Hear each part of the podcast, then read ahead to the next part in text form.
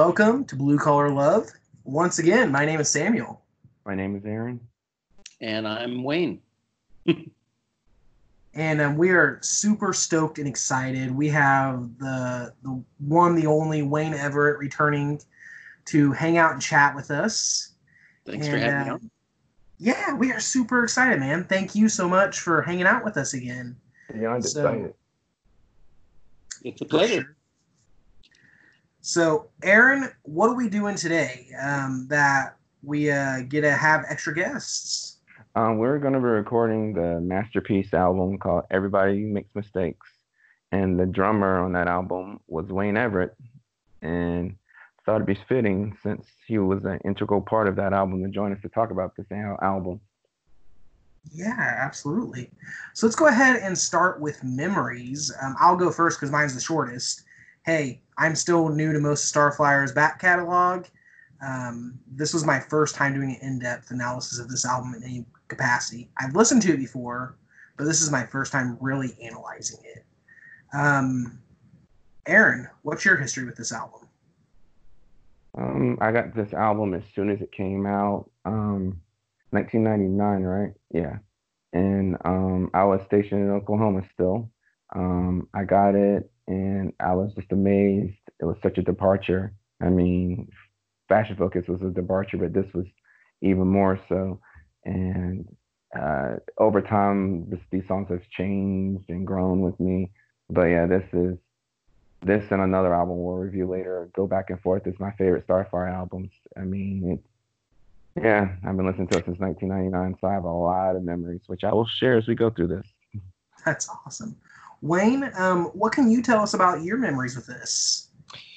Wow um, well let's see um, it's a long time ago, but um, but yeah, I, I, mean, I remember, um, you know, this is kind of like the second record uh, with uh, the new sort of direction sonically that Jason wanted to do, and um, so the first one, uh, Fashion Focus, was you know certainly a lot more sort of pop, a little bit more you know sort of um, uh, you know, less shoegazy and noisy as as the previous records had been. Um, and then, uh, so for Fashion Focus, it was a lot more kind of, you know, more traditional kind of songwriting, but you know, kind of done in Jason's style. Of course, you know, hugely influenced by by new wave and you know, especially bands like the Smiths and the Cure and stuff. Um, and uh, I think with Everybody Makes Mistakes, I think he wanted to just keep expanding that, and and this one was even more um, involving keyboards and stuff like that, and um, and Gene Eugene, the producer, um, he uh, got really involved as well because this was the second one album done with him, and he um, really took a hold of some of these songs and and really felt inspired to um, to add some more, um, you know, some piano and synths and and kind of do some interesting um, uh, work with the sonic palette. So um, so he and Jason, um, you know, were were uh, really into that direction, and so you know, I think that was how uh, it was how it kind of turned out much more kind of keyboard heavy than uh, than Fashion Focus was, or any of their Starflyer records had been up to that point. That is cool. I didn't think of a Gene Eugene having, I mean, I knew he had an influence on it, but would you say most of the kind of um, new wavy synths that we'll get into, was that a lot of just his ideas of him going, hey, I want to add this stuff?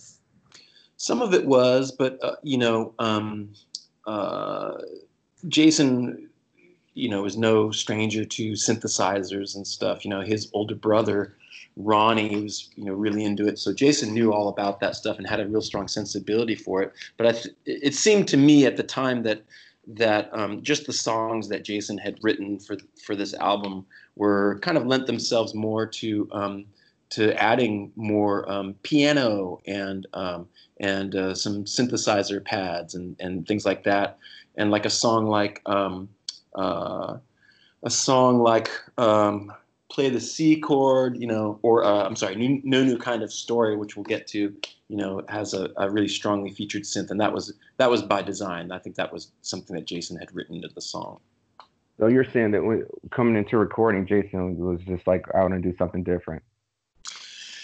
Um, yeah, you know, I think before we did um, um, before we did Fashion Focus, you know, I think he had a pretty strong um, direction in mind.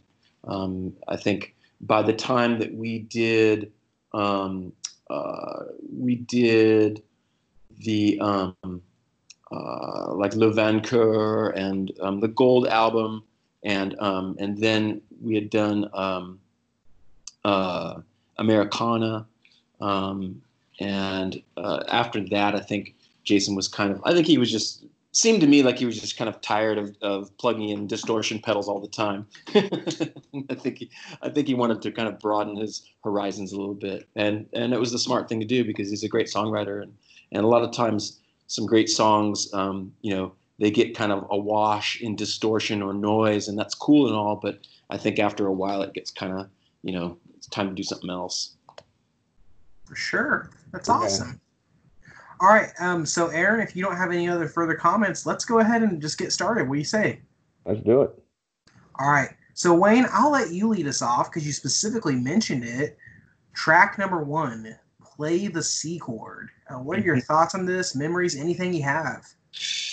Uh, let's see. Play the C chord was. Um, um, let's see. It's got that. Uh, it's got that beginning. That's like a super kind of. Uh, um, you know, one of the things uh, that I like about um, about Jason's songwriting is that he's, you know, he's a drummer also, and so he he thinks very rhythmically about about stuff, and so um, yeah, so um, so he'll he'll come up with like different little um, little riffs that have a rhythmic um, motif, and so it becomes kind of like a, a motif in the song, and um, and you know it's just fun to play those types of things because it's just sort of um, uh, it's um, I don't know it kind of ties the song together and I think on on uh, play the C chord it does that kind of thing. That is rad. Yeah, the first thing I noticed about it is it had like kind of this. Uh, I called it a cowboy. Group. That's what it sounded like to me, like um, almost honky tonk. Mm-hmm. And I love that almost country vibe to it, just that mm-hmm. twangy, um, but still synthy sound. It's like if Cowboys did new wave, is what it reminds me of. yeah, yeah, I think it's kind of um, it's it's certainly that inspiration of um, of that surf guitar um, or um, kind of sliding kind of thing. Um, you know, there's some slide guitar on on play the C chord, you know, very deliberately because he wanted to evoke some of that kind of tone. Um, and uh, yeah, it, I think it just has like it's something that that Jason's always liked. I, I think he's always um, he's always liked um, you know uh, like you know um, uh, uh, uh, Morricone and, and and and people like that, you know, um, uh, with his um, spaghetti western themes and stuff like that. Um, so uh, that kind of vibe, I think he's always liked to bring into. And you saw some of that earlier in some of the earlier records as well. Some of that kind of twangy, um, echoey guitar, surf guitar kind of sound. And I think this is just kind of like a continuation of that, almost like kind of telling. Uh, I imagine it was it was like something. It was like him saying something like, you know, hey everybody, we're still Starflyer. You know, here's this twangy guitar kind of a thing. So, you know, don't don't be scared. It's gonna be okay. You know, it's funny you say the song may have been like a, a "Hey Everyone" song because I when I was kind of analyzing the lyrics, my thoughts of it were um, how some fans and critics and even like producers, which um, I think you guys were very fortunate in the producer you got, but um, a lot of times, they're like, just keep playing the same thing over again. You know, just play that C chord. Just play what people like. And mm-hmm. it seems to be a song about no, we're going to try new things. Get over yourself. Yeah. And um, I really like that message a lot personally. Yeah. Yeah. Definitely. Yeah, I agree with all that. Like, um, um, it's a great intro. Um, per usual, Jason knows how to start albums off. Um, I like the like the little ghost vocals at uh, the 21 second um, mark where he starts singing. It's like the vocals are like kind of like eh, like they're fragile, glacial or whatever. And then at the 39 second mark when the drums and everything kicks in, it's like, oh my god. And um, yeah, um, there's just so much going on in here musically. Yeah, it's like a country twangy, and I didn't get this sounding like anything like Starflyer before. And I remember when I first heard this song, I was like, another departure from what's going on. Like it didn't remind me of anything Starflyer did, which I appreciate. I like I love when artists try new things. Um, at minute 140, there's um, something that sounds like a moog or like something humming underneath the guitars, and it goes throughout the song. You know what I'm talking about, Wayne? You know what that was? Uh, hmm. Uh, let's see. Yeah, it could have been a Moog. Um, I'm not sure off the top of my head what it, what it is. I'd have to listen to it again, but um, uh, but I, I wouldn't be surprised if it was some sort of synth, um, like a Moog, or um, I can't remember what else uh, Gene had there at the studio at the time. Um, but you know, he had a bag of tricks that uh, he could draw from. So yeah, I'm sure it was that was deliberate. Yeah, and the drums in this are great. I mean, um, like 314 before the outro that starts the outro. I love it. Um, the hi hats at 328 and on, great touch. Um, every time I hear this song too, it's like I hear like new sounds like constantly. It's crazy. Um, I'd love to see everything y'all put in that. Um, it's a great song. It's a great, just a strong opener. Four and a half stars. It's like my fourth favorite song on this album. Oh, nice. Four and a half stars. Good. That's yeah, awesome. The drum, the drum sounds um, on this one, on this album, and also on uh, Fashion Focus. You know, there was a real. It was very deliberate to um, to try to get a really big sound out of them. But by doing, in order to do that, I had to play a, the lightest I could possibly bear to play um, because we we close mic'd all of the all of the drums. We we tracked the drums in. Um, so in the in the green room there was a, a, performance room and then there was a control room and then there was kind of like a back lounge kind of area and um, you know no, nowhere in the studio were there any windows or anything and so that back lounge area was super dark and it had like a little table and a couch and you know all this this soundproofing all around the the room and so if you walked in there, it was so dead in there, and you know occasionally you know you have to sleep sleep the night there, and so it was so quiet in there, and especially at night, we, we used to call it the dungeon, and so and so what we decided to do was um, was to try to record the drums actually in the dungeon because it was so dark and so quiet in there, um, and so uh, so basically um, Gene um, you know close mic'd all of the uh, the drums. I think Frank Lenz was was around too because I think he helped he helped me to to get the right mute, muting on the on the toms and stuff. Um, you know, putting some tape on it or even some uh, some uh, we might have taped some some towels to it or something. I can't remember, but um, uh, but the, the hardest part was just I had to play as quietly as I possibly could, which for me, I'm not a very disciplined drummer at all. And so for me, that was a real challenge to do. But it worked. It, it really was for the best because the uh, the drum sounds I think are, are really good and um, uh, and uh, you know Gene uh, Gene and Frank were able to really you know dial those things in. Awesome. I guess we'll go into the next song now. Um, who wants to take it first? Um, I'll run with this, I suppose. Um, no new right. kind of story. So I find it interesting that this song um, is maybe uh, one of Starflyer's more iconic. Um, definitely of this air because when I YouTube Starflyer 59, this is usually the first music video that pops up. This is also what Tooth and Nail decided to name their documentary about themselves. Hmm. No new kind of story. Um, Great documentary, so it, by the way. It is a really nice documentary. Um, so it has the it starts with these lovely strings, which takes me back, and I noticed this a few times throughout the album, kind of like this 50s. Um, what it brings me back is the Ringo Starr song "Good Night" off the White Album by the Beatles. Is those kind of 50s ballad strings, and then it launches from that into this new wave sound and all new wave instruments and I, I love that new wave sound. It links it to the last song and kind of carries forward that energy and um, of the rest of the album. Now, the music video, I don't know, Wayne, if you were there for that at all, but it completely baffles me. Um, I watched it today and I didn't know there was a music video for it. there is. And um, it completely baffles me. The closest I can gather for anyone who's seen it is um, a guy dies and angels take him to heaven, which, if that's the point of the music video, I also take that as the point of the lyrics. Um, is we're all born, we all die. It's nothing new. There's nothing new under the sun. Life doth go on for all. But it's just a beautiful song. Um, and the only part that I find odd, which a lot of people probably love it, is right about in the middle. You hear this weird little synth bounce, and it's like dun dun dun dun, and then it goes back to the new wave, very smooth sound for the rest of the song, and it always throws me off a little bit. But other than that, it's a great song. I'll go next and let Wayne round it out. Um, off the bat, this is my favorite song on the album it's my second favorite Starflyer song of all time. I mean, it's I'll try to express how I feel about it.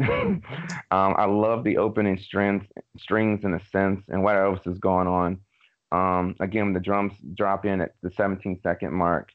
I mean, with the guitars and everything, it's just I, I just become in a trance. And like, I remember the first like dozen times um, I've heard this song. I, I like I, I listened to it, and then after that, whenever this song comes on, like I hear what's going on and I know the lyrics, but I'm like in another headspace. I can don't know how to describe it. It's just like it's weird. The song like kidnaps me. It's like like the like the melody or rhythm or something in it. It just puts me in such a happy, not even happy. It's just like a zen space. I guess more like a zen headspace, and um, it's crazy. I don't know what it is, but I mean, it's just it's just perfection. Um, I'm sure you know the lyric. You know things aren't that bad. We had a hell of a dad. I mean, I'm sure that's talking about God. I can't believe Jason got no pushback from the Christian market by using hell in a sentence and I mean a song.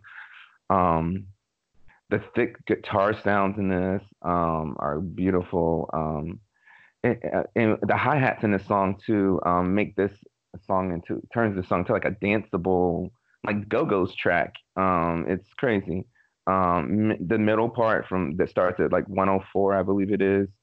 That I think you're referencing that, Sam. That little breakdown, the, the part. Um, mm-hmm. I just love that part. Um, 138 to 155, I believe it is actually. Um, it's just so good, man. That's just like great music right there. Um, the outro with all the different strings and the drums. I mean, this is pop perfection, five stars. I mean, there's the song's flawless. Um, yeah, I mean, I guess all I got to say about it's perfect. I think this might have been the first. It might have been the first song that we tracked. I can't remember, um, but it, it might have been because I think, if I remember correctly, you know, when we rehearsed this song in rehearsal to learn it and stuff, um, uh, you know, it was pretty clear from the start that it was a, a, a good, catchy number, um, and one of the things that uh, that I really wanted this song to do was um, it had such potential for for danceability, and I love disco music, and so I was going to put a disco beat on this thing, come hell or high water.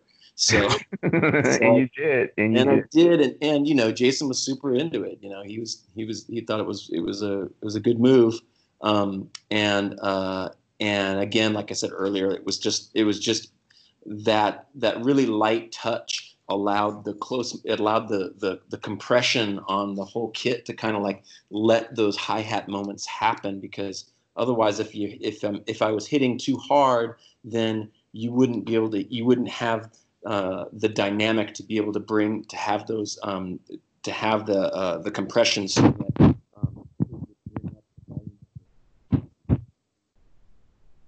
so that Wayne, you dropped out there. Oh, sorry. Yeah. It would get, it would get drowned out by all the other drums if we if we didn't um, if we didn't uh, uh, have the the compression at a certain kind of setting. Wow. So, wow, what one little decision just changed the whole thing. Wow, that's that's a that's amazing. Yeah, I love um, the restraint of this album. It feels like a exercise in um, ec- economic music, and what I mean by that is like, yeah, there's lots happening, but it feels very tight and compact, and um, so that kind of leads into the next song, I think.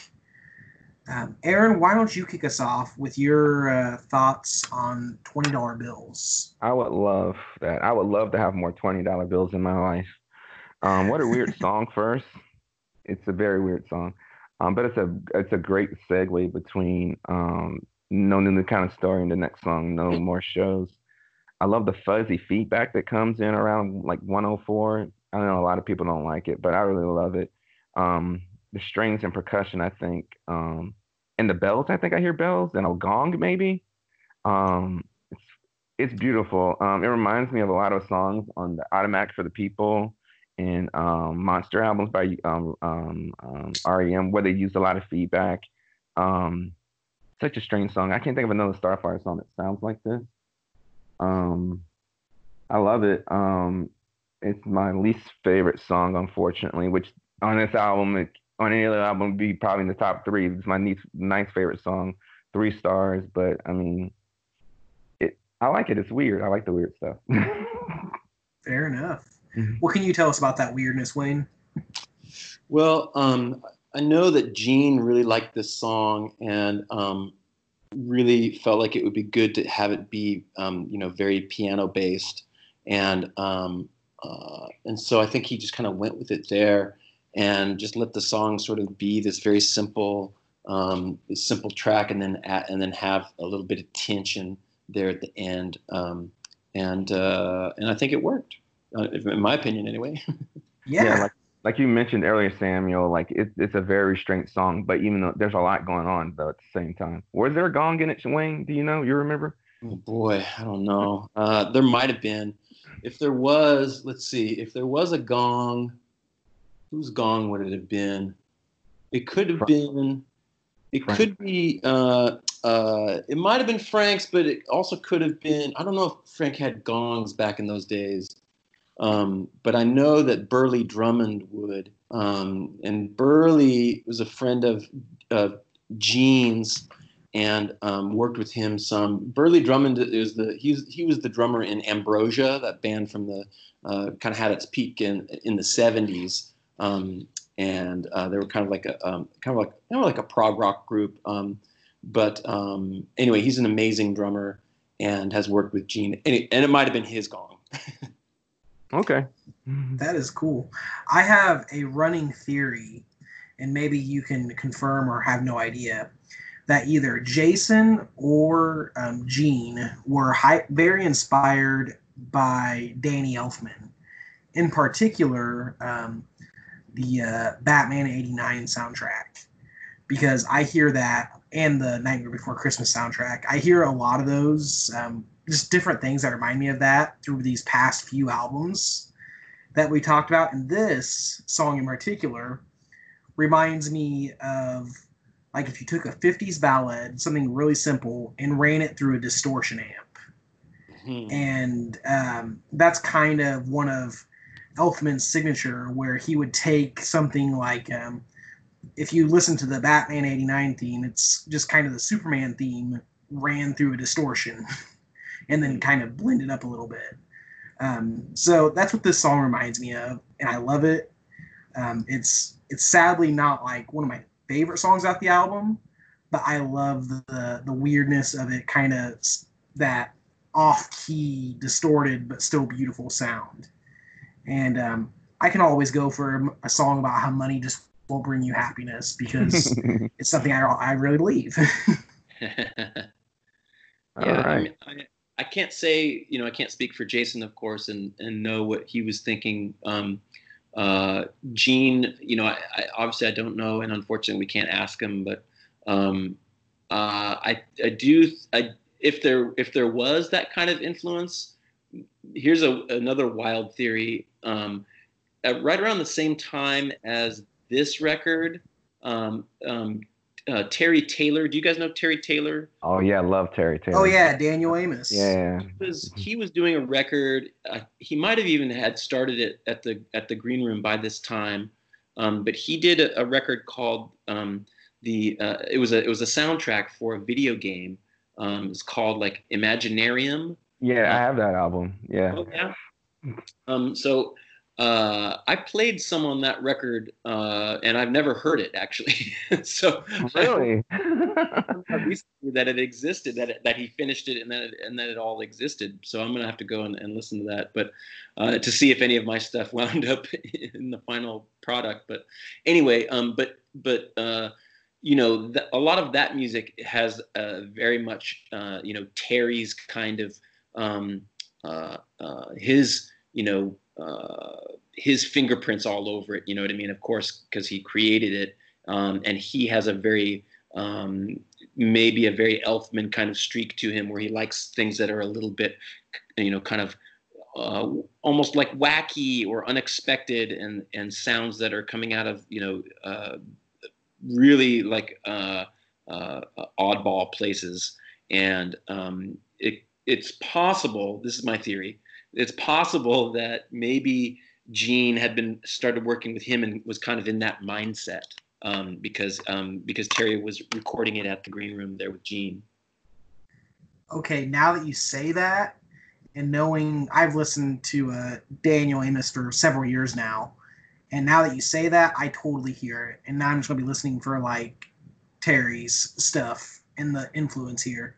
And Um, and and also it could just be straight, you know, Jason Martin was hugely influenced by Terry Taylor's music as well when he was growing up, for sure. So uh, you know that that could be the the most direct connection possibly.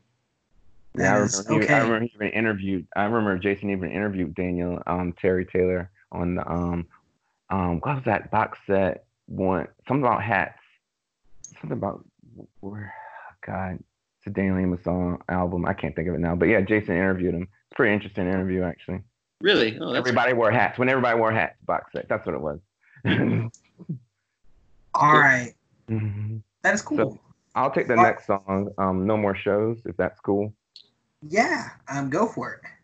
All right. I love how this song starts off. The rocking intro just gets straight to it. Um, not much stated about the song except it's a banger, man. And I would love to see the guys from Mortal do a remix of this. I think they would do awesome with it. I give the song four, four stars. And I see the rest of my time to Wayne to tell us a story on their tour that made Jason write this song. Go ahead, Wayne.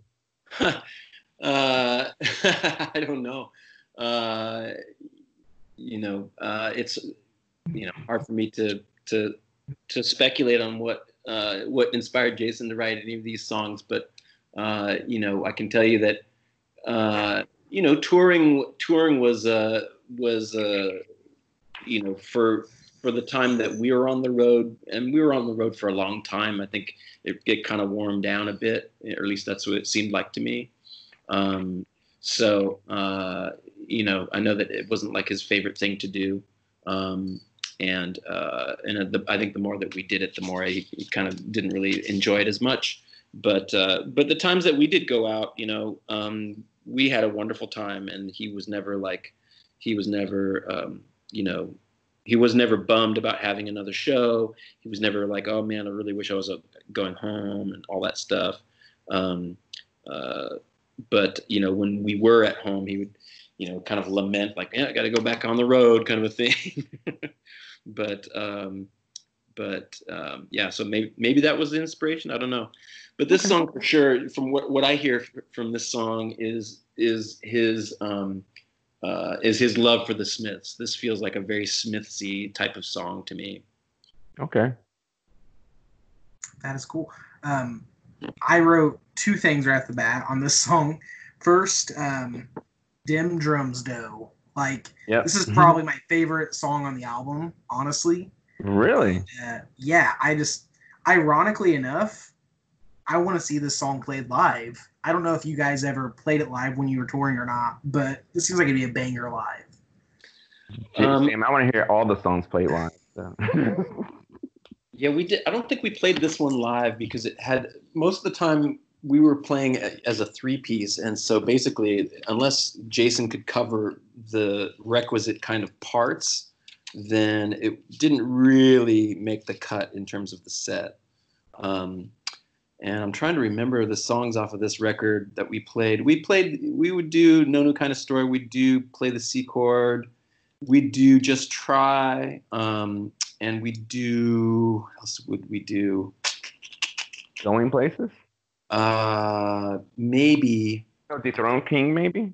Mm, No. I think Dethrone King possibly, but uh, but certainly those other ones I just mentioned were in the set for a certain amount of time. Cool. Yeah, I um, I, I just love this song. I uh, like it does seem about you know how disliking touring, and um, it also, to me, I didn't hear Smiths so much as a beach song, which um, I, I noticed that as a trend. Um, it was funny when we went and reviewed Silver again here recently, and I was like, man, there's more beach songs on this than I remembered, and um, I I love a good beach song, and this is one of those. So yeah, this song rocks so much. I meant to I meant to mention at the top of this review too. Like when I go to the beach because I live in Virginia Beach, I I listen to this album a, a lot driving to the beach. Like all these songs like, could be like beach songs.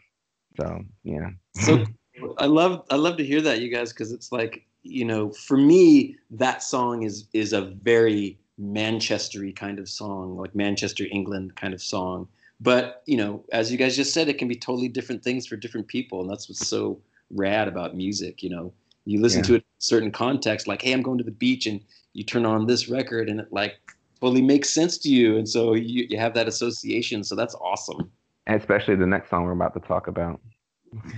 So Wayne, why don't you lead us off on this one? Um, just try. Well, this is one of my favorites off of this record. I remember, um, uh, you know, when we rehearsed it, and um, and this was another one that I just thought, oh, this is just such a beautiful hooky song. You know, this chorus is just gold, and um, so I thought about. Um, usually, what would happen is is uh, is Jason would would kind of leave all of the the background vocal parts uh, to me to arrange and to and to and to sing. And so um, so with this one, I just I just thought like this real a really nice harmony could be uh, really just tender and beautiful on it. You know, because such a it's such a, a a tender and beautiful song. You know, um, and uh, again, it was another one that's like um, uh, you know something that that you know Gene really um, he he really dug it and really wanted to try to you know give it a, a, a good treatment. That is It right. works. Yeah. Um, was you uh, going for the uh, kind of? I'm sure you were, but the kind of Beach Boys background vocals there. Well, I've I've always been influenced by the Beach Boys, and and especially like when I kind of really, um, you know, I guess became obsessed with them in the early '90s, I guess, and um, just loved you know bands that were influenced by them so much that I kind of went back and rediscovered some of the stuff that I hadn't hadn't heard, and I don't know, it just became a part of um, a part of the vibe um, uh, for. Uh, for Starflyer at that time. You know, it became kind of like a thing. You know, when we would tour, we would have the drums in the middle of the um, in the middle in the front of the stage, like where the lead singer normally would be, and then Jason would would stand on the left, and the bass player Cloud or Eric or whoever would would play on the right, and so I was responsible for being part of the show and then also responsible for doing the background vocals and and talking in between songs which jason wasn't really fond of doing. So i would just speak in french and, and that kind of angered a lot of people. I bet. I bet playing drums but as- vocals. At the but as far as this as the as the this record is concerned this was another one where you know i looked for places to put some of those kind of beach boysy things because it just kind of fit really nicely in a song like this it's kind of tender Yeah, um, it's it's funny you call it a tender song because I'm a I'm a big lyric guy, which is odd when you run a Starflyer 59 podcast. But um, I uh, my first thought when I was reading this was like it's kind of like a, a sad, almost emo-ish song about relationships, and um, I, I kind of took it. I, I probably way overthought the song, but here's my analysis, anyways. So the song's about not wanting to be alone and making your relationship work because you don't want to be alone. Now, from a husband to a wife, this is a super sweet sentiment.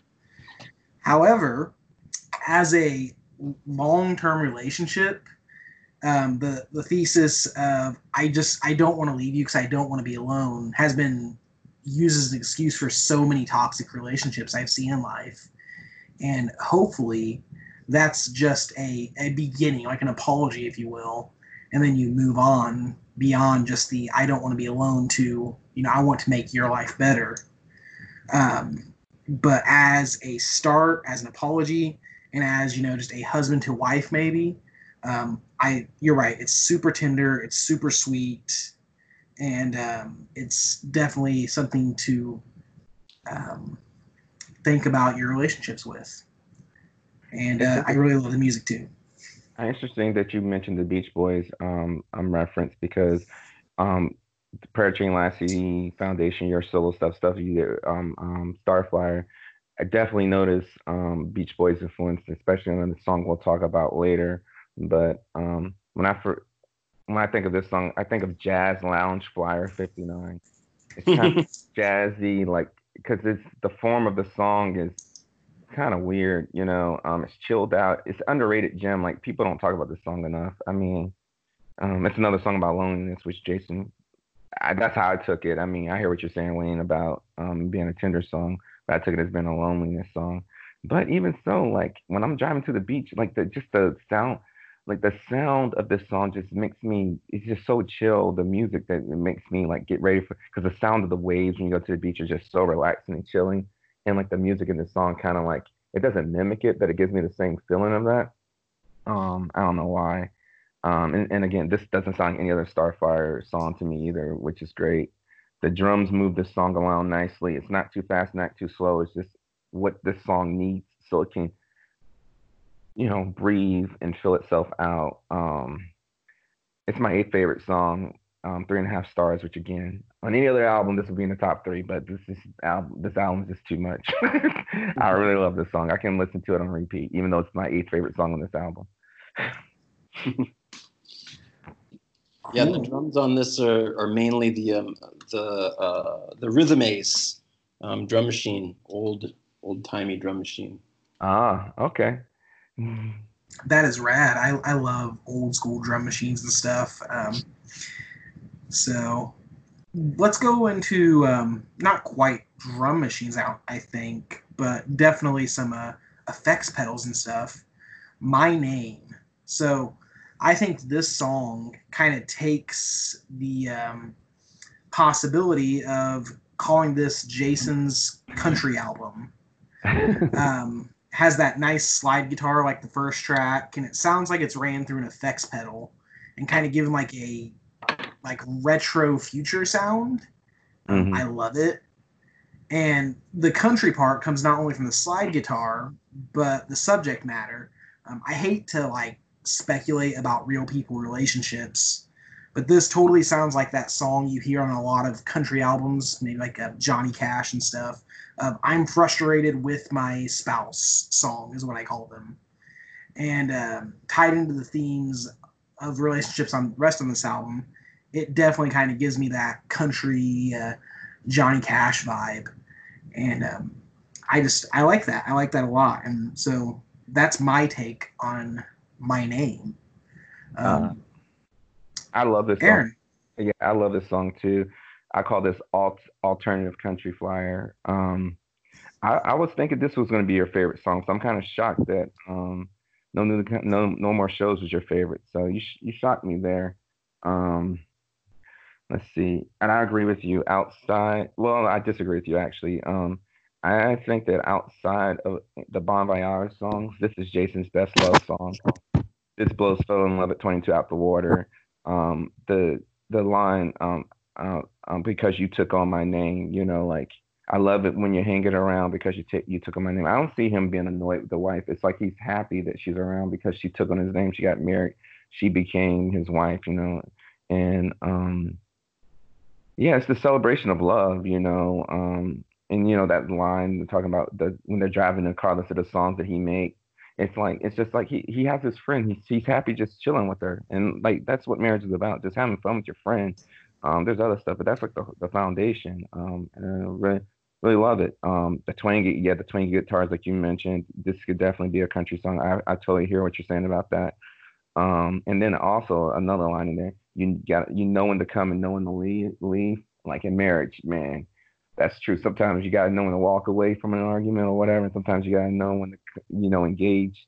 Um, five stars is my second favorite song on this album. I mean, yeah, it's I don't know. It's it's a beautiful song. I mean, just everything, the drums, the string, everything. I just say, yeah, it's flawless song.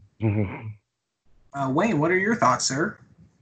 Um, yeah, I mean, it, it's kind of another example, like you guys mentioned, you know, the the, the country influence, um, and I think my my guess is that well, one thing that, that I know for sure is that is that Jason is, is kind of fearless uh, in some ways about like about recording and about um, new sounds, and whenever myself or Gene or Cloud or anyone who was around, you know, had an idea, he would he would listen to it and he would listen to it, you know, with with some um, some some credence and really give it some thought.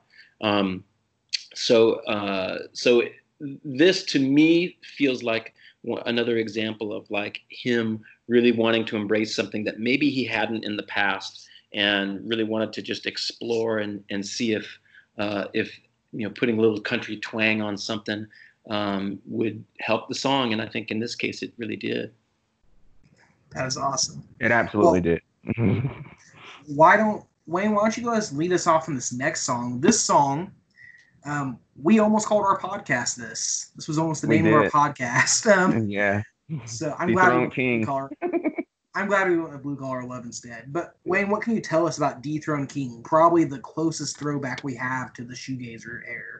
Yeah. Oh yeah, yeah, for sure. I mean, I, I think it's it's uh it was kind of like um, uh, you know I don't know if if Jason purposefully wanted to put this on the record to kind of you know let people know that he can still do this style, or um, or if it was just a kind of a natural flow, which I'm I'm I'm I'm guessing it's probably more of the latter. But um, but yeah, you know, it's like it's kind of like uh, what maybe at that point was kind of classic Starflyer um, kind of vibe, and um, you know a big majestic title, literally. well, I'll I'll go um, next. Um, if um, my name was a celebration of marital love, this is a song, uh, celebration of marital strife, and I say celebration because the lyrics, you know, this is what happens when you lose your ring. You're good for nothing. This is the wrong king. I hope that didn't happen for real. but um, it reminds me of the choir song "Yellow Skies." I don't know if y'all, you guys are familiar with that, but there's a lyric in there. Um, it's about marital fighting, and there's a line that goes, "Saucers in the kitchen flying like UFOs." It's a mystical experience. Mama never taught me so. Told me so. I just like such a great line. Steve Hindalong. Your boy, um, Rain. Uh, he can write it some lyrics, but this song reminds me of that. Um, this is, like you mentioned, the heaviest of all the songs on this album. Um, the, you know, um, this is the one song in this album that's close to something he had previously done um, before this album. I love the messy guitars and imperfections in the mix. Um, I think it adds to the. It's like a little punk element because the rest of this album is so I don't want to say it's like pretty and um, constraints and like well orchestrated and planned. Like you talk about how you, you, you muted the percussion and stuff like that. And this song just like we're gonna let our freak fly fly and just let it all hang out and just go for it. Um, you know, like it's like a life change up for this album. Um, I'm glad it is where it is. Um, yeah, um, I like it. Four stars. It's my seventh favorite album and seventh favorite song on this album. Um, but yeah, I dig it a lot. Yeah, it, um, it's it's one of the songs I definitely am adding to my um, my blue collar podcast um, playlist. I have an Apple Music, and um, it gives me Americana vibes a lot, which I loved Americana.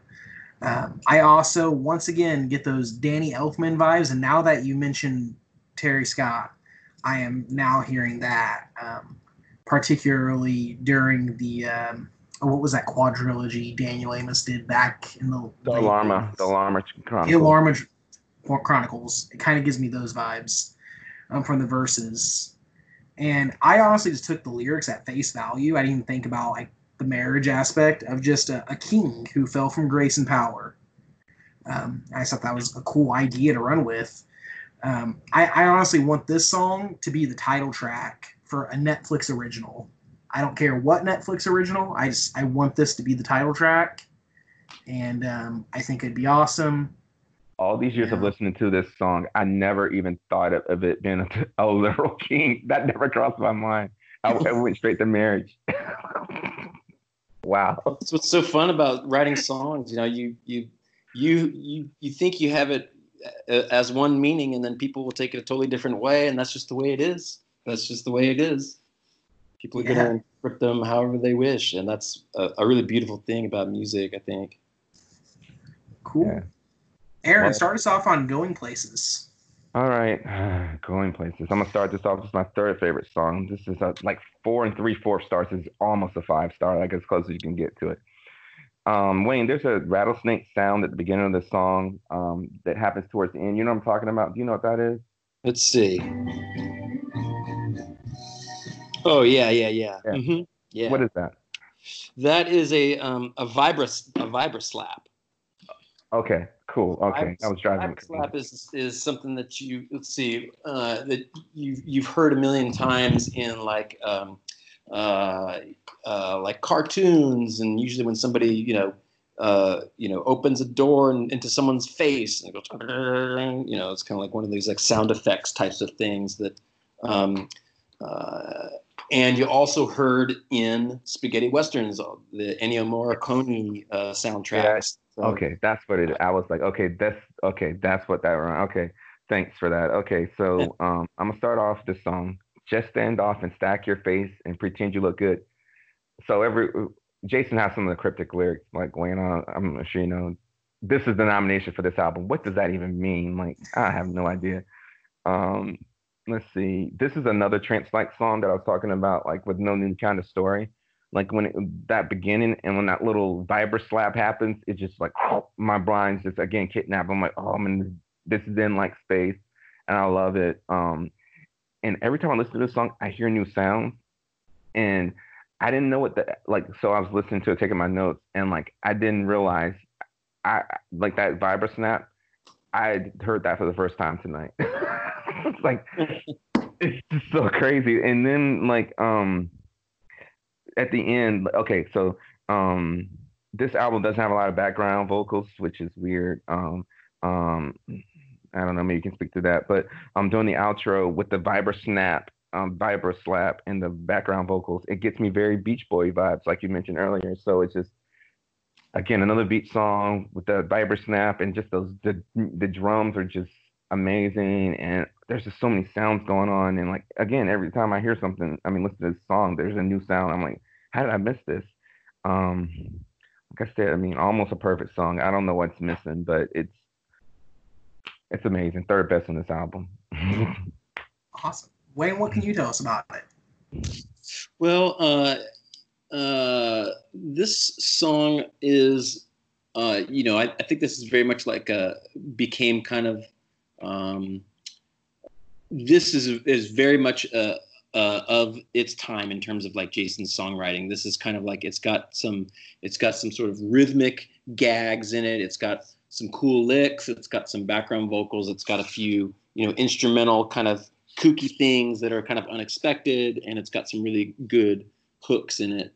Um, so it's just I just think it's a really good song, and um, you guys are talking about how dense it is sonically, and, and I totally agree. Uh, you know this this record probably by this time um, was probably the the had the most tracks you know per song on it. You know.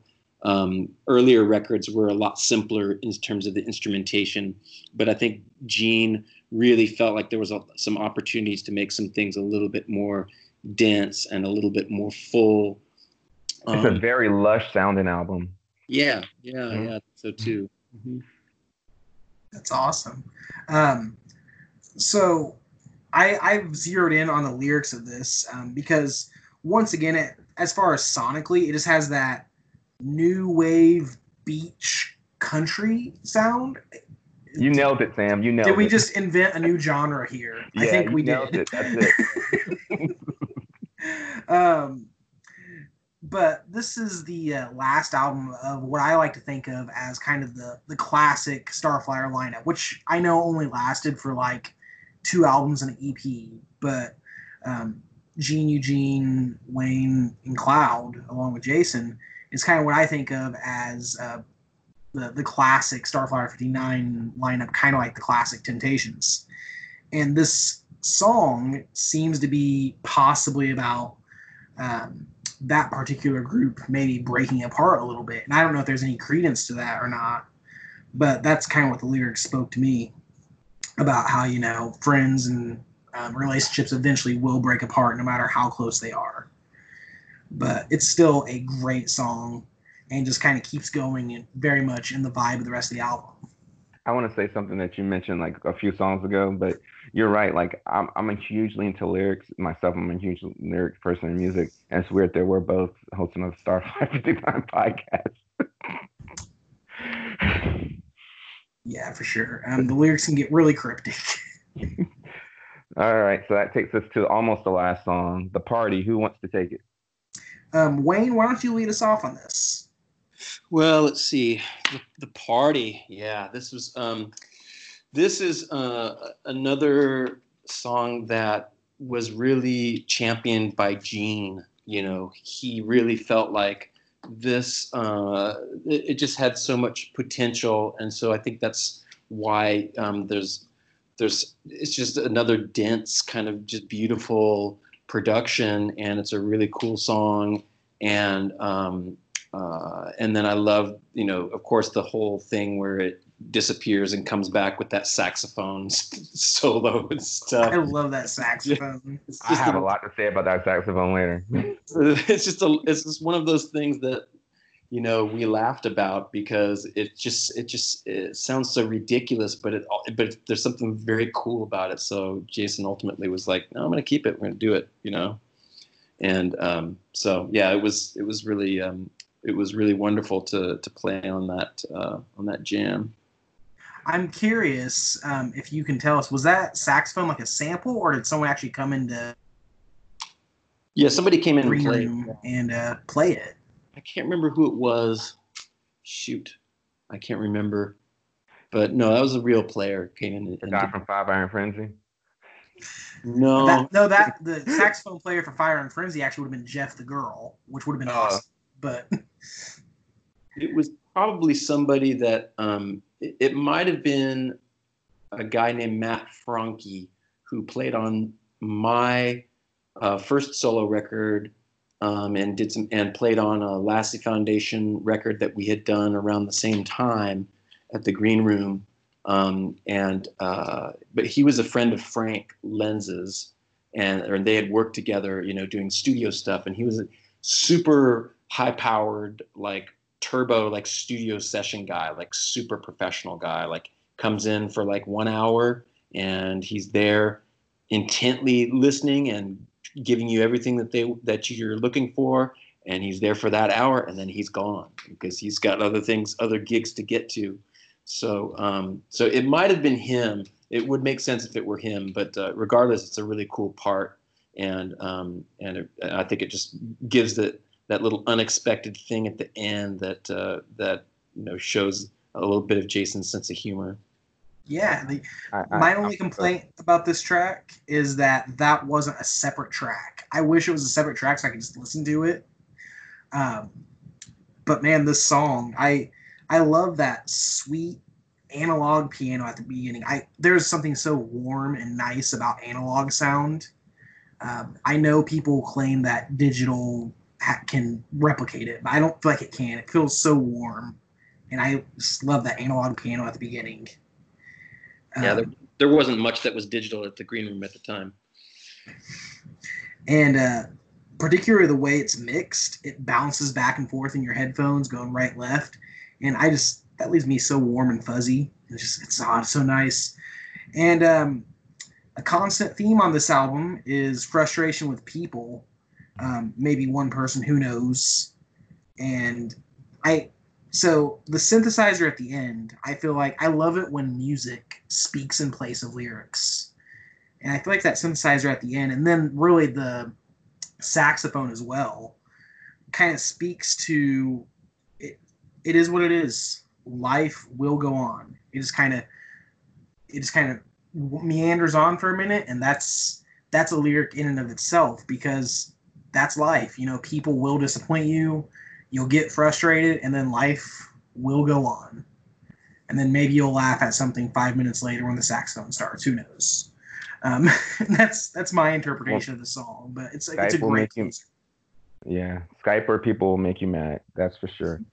Um, I I think of this as lounge piano flyer. Um, I agree that analog on piano is it's a very warm song. This is another mesmerizing song. Like I remember like when I first listened to this album, when this song would come on, if the lights were still on, I would turn the lights off, just lay down on my bed or floor, whatever, and just like let the song wash over me. Um, I don't know how much of these lyrics um, are about actual events and who actually messed up the party. It was probably Wayne. You know how he is. Um, again, this out this song specifically, but this album in general was such a departure from anything Jason did to this point. And I love people, that, that artists that take those risks instead of just playing a C chord over and over again. They try to do something um different. And I remember like appreciating that even back in 1999 and around that time, a little small band um, you might have heard of called Radiohead was also making a huge departure with the OK Computer album, which I'm not a fan of and I don't get into right now but it was definitely a, a, a, huge departure from them. And I remember like with my friends who were Radiohead fans, I would I would have them listen to this album like, what do you think? Because to me it was like right right at that time like there were two artists that were really like pushing like what they could do musically, and I just really fell in love with that. The, just the bravery of that, you know. Um, on both have Radiohead and um, um, Jason. I'm, I'm huge friends of both and um, I'm with you, Sam. Like that back and forth from the speakers, it's just it makes it feel like the song's washing over you. And I guess we're reviewing that little saxophone part at the end with this. Of okay, here's my 25 cents about that. We joked. I don't know if you've heard before, Wayne, but we joke about Jason doing a jazz album. And for me, when I first heard this, that thought would have never popped in my head. You know, a Starflyer jazz album. But um, having somebody come in and play the saxophone like that and leave that up there on this album, it's just like the perfect closer. And I'm just like, oh, it's such an audio tease because when the drums and that come up, I'm like, oh, this is about to turn into a song. And then it just fills I'm like, oh no, like this is about to get good. Oh, I hate it so much, man. It's like it's such a tease, man. This was about to be amazing. oh, I love it. And to me, and I don't know, I'm and I'm with you. It could be a separate track or whatever, but I'll never get the first time when I just let it play. I don't know what happened. Maybe I went and like I don't know doing something and it started playing. I'm like, wait, what? It was such a surprise and like took me, you know, just crept on me. That was like a Christmas present you weren't expecting. It was just like, oh my god, that was amazing. What? So, and I know people even on the vinyl they're talking about, oh, why couldn't they have edited out? I'm sorry, I think it was the right decision to leave it in there for just for that first time when you hear it, like when it just sneaks up, and it's just such a warm surprise and a perfect, perfect into a perfect album. And I think if it did, didn't have that saxophone, this probably would have been taken down a little bit on my favorite Starflyer album. Like it's an integral part, and like it's one of my favorite musical moments in music history. Just having that extra thing, and whoever's idea was, it was Jason and whatever, bravo. It was a great, great, great decision. Yeah, I don't remember whose idea it was or the circumstances. I mean, like I said, I can't remember who even played it, but um, but yeah, it was it's a it was just one of those moments that we laughed and then just kind of as the as the sessions went on, I think it, it was sort of like became like a almost like a dare for Jason to, to, to leave it on there. You know, it's just kind of one of those like silly things that eventually was like, you know what, I think I like this. You know, this is kind of cool. So, um, so yeah, I'm I'm glad he left it on there. It's really fun and kind of a funny thing at the end. Yeah. Yeah, I don't see it as funny. I see it as amazing, beautiful, beautiful piece of music. Yeah. yeah. Absolutely. I um, this album, I was a, cu- a couple of years ago, Indie Vision Music did where they pulled a whole bunch of artists and some people who had been in Starflyer and asked them for their favorite albums. And uh, there were various ones here and there. I know like Jeff Cloud said Young in My Head, but I saw this album on there two or three times. And something a lot of the reviews said was it's not a perfect album, but we don't want it to be.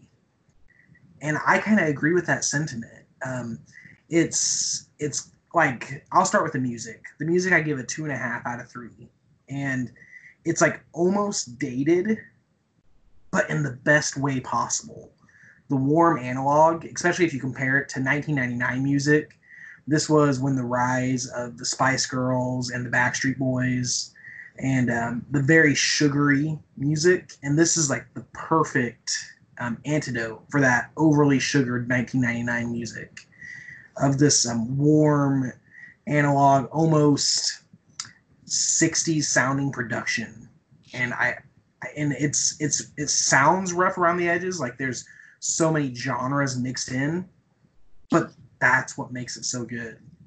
Um, the lyrics, I give it two. They're introspective and some of Jay Martin's best, but as cryptic as ever. And um, but they're still some of the better lyrics I've heard thus far in this podcast. Overall, I give it a two and a half.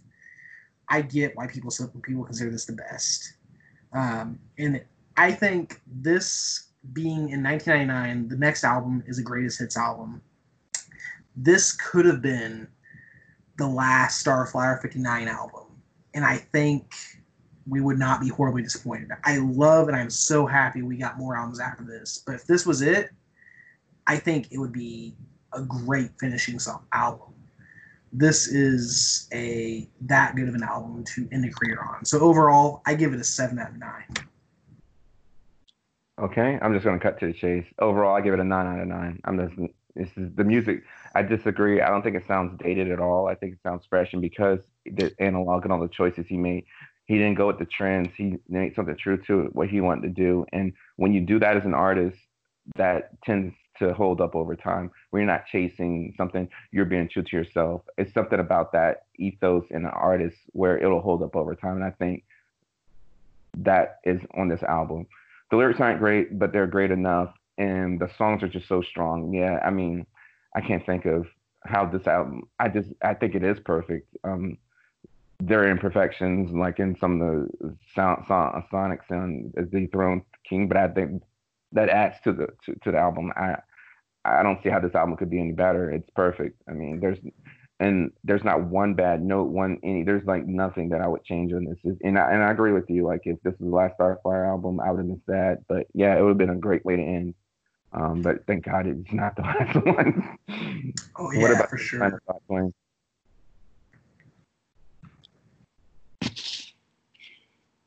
Um, so what are your final thoughts, Wayne? Yeah, yeah. Well, in the end, you know, um, I think, uh, well, I'm just really thankful and, and happy to have been able to play on this record. I, I think it's one of Jason's strongest, um, if not the strongest.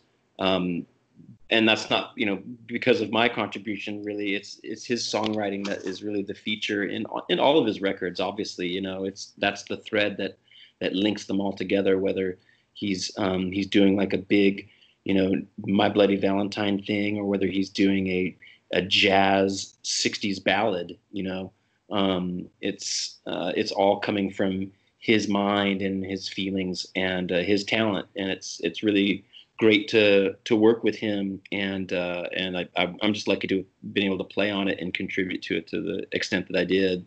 Um, and uh, it was a really great time. Um, you know, it was, you know, when I thought about this in retrospect the other day, it was like, you know, uh, Gene, uh, he passed away within a year of us making this record, and um, he only worked on a, a, few other things, I believe, after that.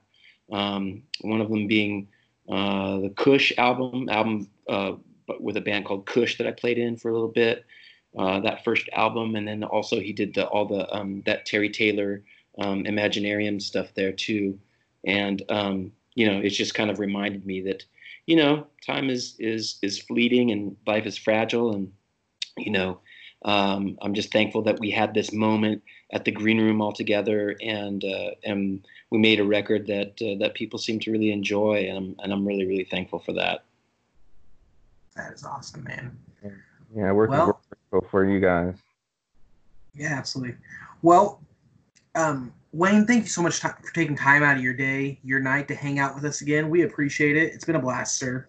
Yeah, no problem. Thank you so much for having me. I appreciate it.